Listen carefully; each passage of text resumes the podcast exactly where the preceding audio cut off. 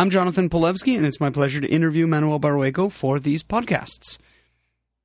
Well, Don Manuel, your fans have questions for you. Okay. Uh, are you ready? We'll try our best. here. Okay, let's start with a question from Abdul Razak. And he says, Manuel, I wonder if you have any suggestions on how to get a good tone when you play the guitar. He says, I also need suggestions on how to shape my nails perfectly. I think we all want that. And thank you, and best of luck to you. So, Well, thank you, Abdul. Uh, you know, it's hard to talk about it, to, to just talk about sound and tone. I think it's important to have a sound in mind of what one wants. The way I think of sound, the way I think of tone, I think of it in terms of what I would consider to be to be a beautiful, let's say, distribution of overtones of the sound. You know, in my opinion, for, example, what was considered a great sound, the, the Great Segovia sound years ago, in my opinion, it can it can sound a bit dull now. That sound, and that's not to be critical. That's just for our do you think that's the today. recordings, or you think that's the. That I think there was the a taste. It's, that's my guess. Mhm. That's my guess that it was a taste of the time, and you know, and uh, that's what I think. Yeah. And then later on, I think uh, I think sometimes the sound became too bright, almost brittle, you know, and it lacked, in my opinion, depth to it. So what I what I try to get, what I try to get is a sound that hopefully has everything. Mm-hmm. It has the lows, it has the middle, and it has the highs. You know, as as long as it has a combination of those three things, you know, I think that it has a potential of being like what I hope would be like a classic sound. You know. I have three. gu- Uh, let's talk about nails a little bit because I have three guitarists in the room with me, and uh, and I'm curious. Can I see? Can I see all of your all of your nails? Like a little closer. So like blind people, I can see. Okay, so yours are fairly long, and yours also are fairly long, and yours are shorter. Uh, no, the other hand. Yeah, and mine mine actually are pretty short. It, it, it's my my impression is that nails uh, are dependent on what God gave you for nails, correct? And some people were given like perfectly beautiful curved shaped nails, and some people were given wavy nails. Yeah. And, or do you, or do you think that doesn't matter? No, I mean I, I think it does matter. Yeah. I mean, but but I think the the goal is probably the same. I mean, except that that some people do have to go around certain difficulties. Some people they have like you know like odd curvatures, Yeah. especially the ones that like sort of sink Mm-hmm. down. You know, they they ha- they have to deal with all that. You know, I mean, I don't I don't know what to say uh, uh, as far as you know shaping the, the nails. I mean, I, what I found is that it needs to be perfectly smooth. Any mm-hmm. little nicks in the nail that would Right. break up the tone. I find that the le- less curvature, meaning like the, the straighter the, the, the nail, the thicker the sound to the mm-hmm. point that it will be dull. But also, this this also depends on the angle in which one is playing. So, you mm-hmm. know, so the angle that the nail hits the string. yeah, Yeah. Yeah. yeah. So, so I mean, it's that's why I say it's, it's hard just to talk about in terms of the uh, of the nails, but it should it should be. I think off the top of my head, what I would say is that it needs to be a smooth release. Mm-hmm. Also, that that is perfectly smooth because of the quality of the sound, and also the release, and because any little hooks or anything, you know, will slow us down when we play. You know, um, but other than that, you know, I mean, I think it would be easy to talk about it looking at, at the nails Absolutely. and, Yeah. This is a thing where you need uh, to consult a physician, basically. Yeah. Yeah. You know, you mentioned some of some of the some of the the uh, consult a physician. Some of, some of the weird nails out there.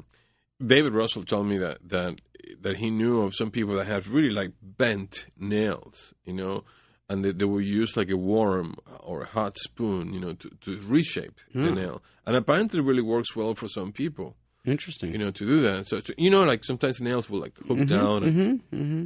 Be careful. But um, uh, who taught you about nails? who taught me about about nails? Or did you I figure this out on your own? telling me. That doesn't mean that nobody told me about it, but I just I just don't don't remember. Mm-hmm. You know, I don't remember. It also really go it's it goes together with two things. One is the sound that you're looking for, and your technique.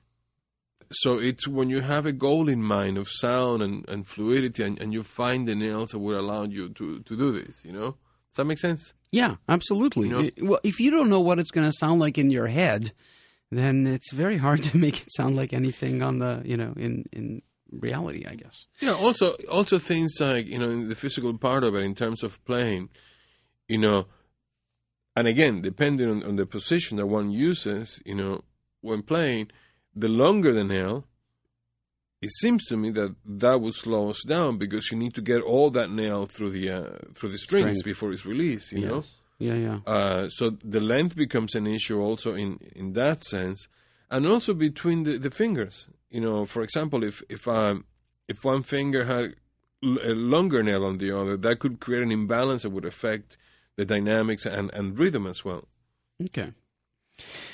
William Bergman asks you, he says, uh, many years ago in a masterclass, you mentioned that you tape your nails during practice to avoid wear. That's an interesting uh, discussion.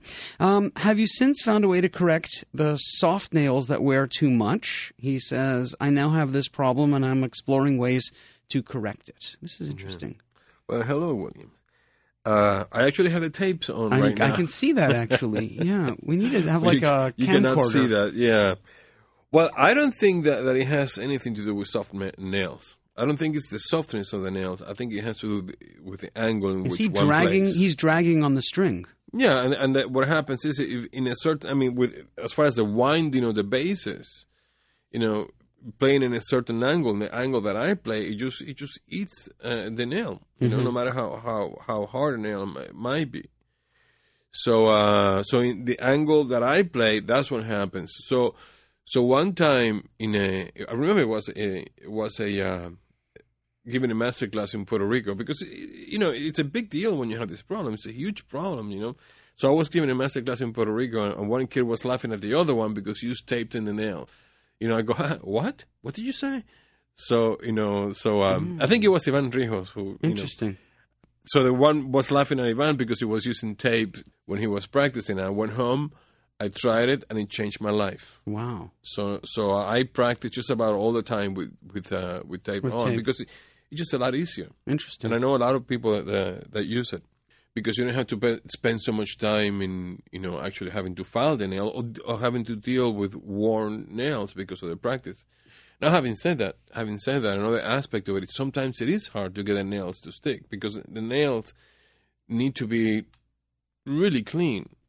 You know, and I, and I don't mean as opposed to dirty, as opposed to I don't know what, you know, that anything at all, dust or something, and they don't stick as well. Sometimes it takes a while to get them to stick. hmm Interesting. But and if you do, if you do, and if you do it well, you cannot even tell. Mhm. I mean, in fact, uh, you know, sometimes I play concerts with the uh, with the tape on, and I believe David Russell told me that he also has done that. Mhm. So if you do it well, you don't even hear it. Uh, ever break a nail before a concert? Right before, like moments before a Oh, concert. day before or even Oh, day, day before, day before, yeah. Yeah, and you compensate or do you use an artificial nail? I have never used an artificial nail. Mhm.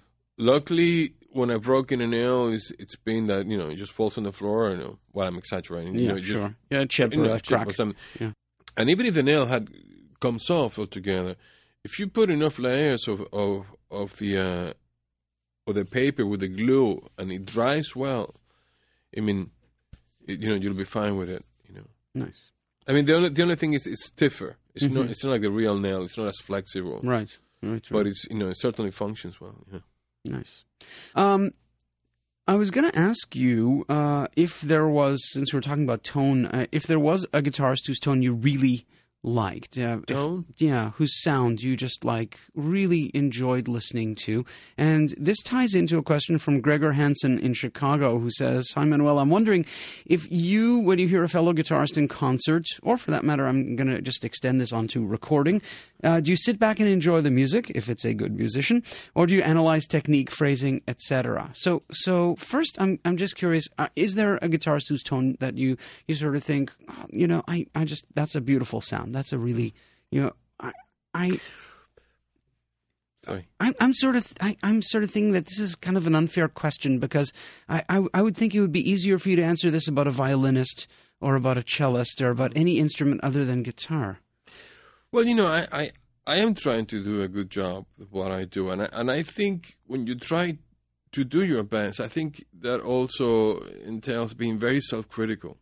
So I am, I can be painfully self-critical, And unfortunately, the bad side of that is that sometimes you can you can I find myself in a situation where I can be really critical of others as well, even if that's not intention. So sometimes it's really hard to be to be objective. You know, there's a sound that that I am looking for. There's a sound that I like. I try to get, and it's really sometimes hard just to see it in in other ways. You know. Now, having said that, wait a minute. Let me, let me say this. No, when I sit in a concert, I don't sit there to try to analyze technique or music or anything like that. That is not to say that I don't notice it. I mean, I think that there can be beauty even in watching somebody's technique. If you when when you see a beautiful technique, there's there's, there's a lot to be enjoyed in that. It's like you know ballet or something like it. But I don't sit there with with a purpose to analyze, but but to uh, but just to hear, to listen to the music so having said on the one hand that I can be very critical of myself and of others sometimes, on the other hand, there's probably nothing that makes me happier than when I hear the, the guitar beautifully played. I mean, to me, it's like the most beautiful thing in the world. Um, this is from Jeff Covey in Maryland. He says, Dear Manuel, I've been enjoying your podcasts. Thank you for making time to sit down for them. And I thank you for making time to sit down for them. He says, I'm curious to hear your thoughts on digital distribution of music. We seem to be in a transitional period in which the CD's not quite dead, but at least for young people, it's mostly a means for transferring music onto a computer or digital audio player. As the CD itself fades from the process, musicians won't be down by its format and can release recordings of an arbitrary length. Um, so let's talk. Uh, well, actually, I'm going to go on. Does it appeal to you to be able to release 20 minutes of music when that's all you want and two hours when that's what you need? As a listener, I enjoy the convenience and flexibility, though I'm sad that some people will buy a single movement of a suite or concerto and never hear it in the context of the whole work. Mm. But best of luck with your projects, Jeff Covey. Yeah. What do you think? This is interesting. Yeah. The you know in your lifetime and my lifetime, the whole business of music has changed like about four times. Mm. Yeah.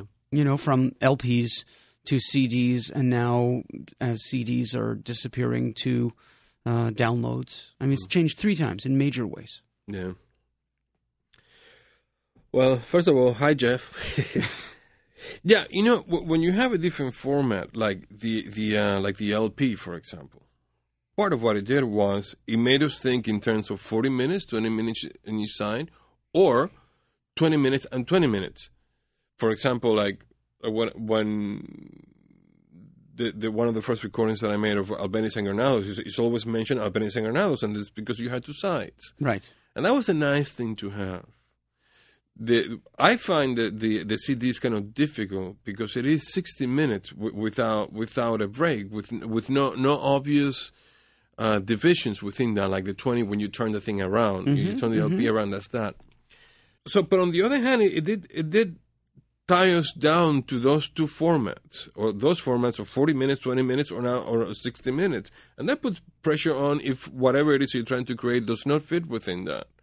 You know, so so sure, it would be great to be able to put out something that it's only five minutes if that's all you want, or two hours if that's what you want, whatever the length. That would give obvious artistic freedom. You know that that, that would be mm-hmm. valuable mm-hmm. for us. Well, also concerts too, though, have this crazy format of you know a forty-minute first half, twenty-minute intermission, a half-hour second half. I mean, I, I yeah. think personally, it's so much music. I would be happier hearing fifty minutes of music and going to have dinner. But what if it was five minutes of music? Yeah, in a, in a concert, this would be chutzpah. Uh, well, because there is something that, that, that you, there's a minimum that you expect when you go to the concert, right? You know, but do we have to have the maximum? Which is I think people expect them. You know, it's almost like they expect two halves, and I don't know why they expect two halves. I think they would be happier with 50 minutes of music, good, good, solid 50 minute recital, uh, kind of similar to what students do at, at Peabody. Yeah. Uh, well, I think I think part of it, in my opinion, is that is that uh, well, obviously part of it is a tradition, and also the expectations. I think a lot of people that go to concerts is a, is an evening out for them. True you know, and maybe that that format of within two hours, you know, is is what they feel will do an evening for them. Mm-hmm. You know, that's yeah. what what it is.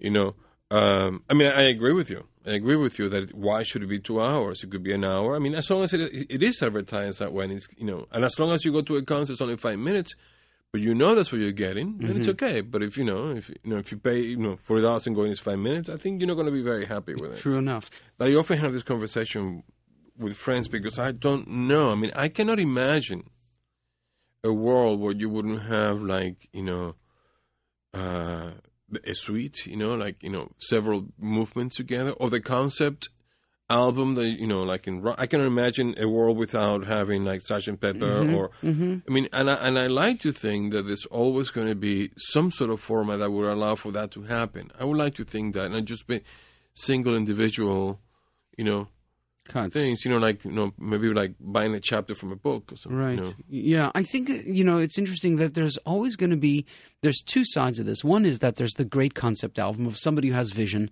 and if you if you have a part, uh, you're missing the beauty of the whole. And the other is the all too often story where there's two cuts on an album that are good, and you've just paid twelve bucks for two cuts. So I think Yeah. these things are always fighting with each other.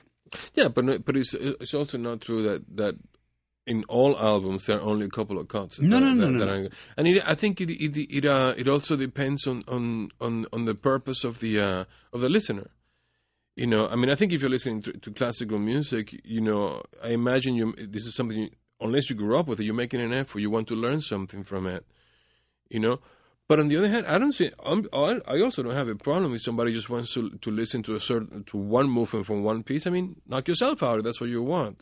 But I think the other the other one I hope will remain available for those that want to hear you know complete works or the concept album. And I hope there's something that that will remain that way.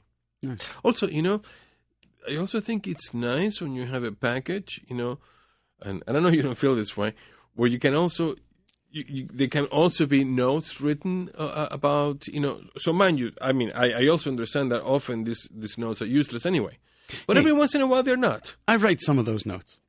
Well, well, those are the great ones, Ah. you know. But uh, but you see what I mean. I mean, I think I think there's some sometimes that could be part of the experience as well, and I hope that stays around as well. The niceness of the tangible thing. I, I can understand. But the combination of the writing with the, with the listening, Mm-hmm. Yeah, and yeah. maybe even maybe even if let's say there was a piece of music that was based on, on, on a work of art, to be able to have the work of art and, and, and be able to see it, and I think there, there must be a medium that for us, and maybe that also tells you my my generation. But Mm-hmm. it's also nice to be able to hand somebody a present, you know. Yeah, know, I that's think true. Here's this file. Um, yeah, no, you Yeah. you make good points.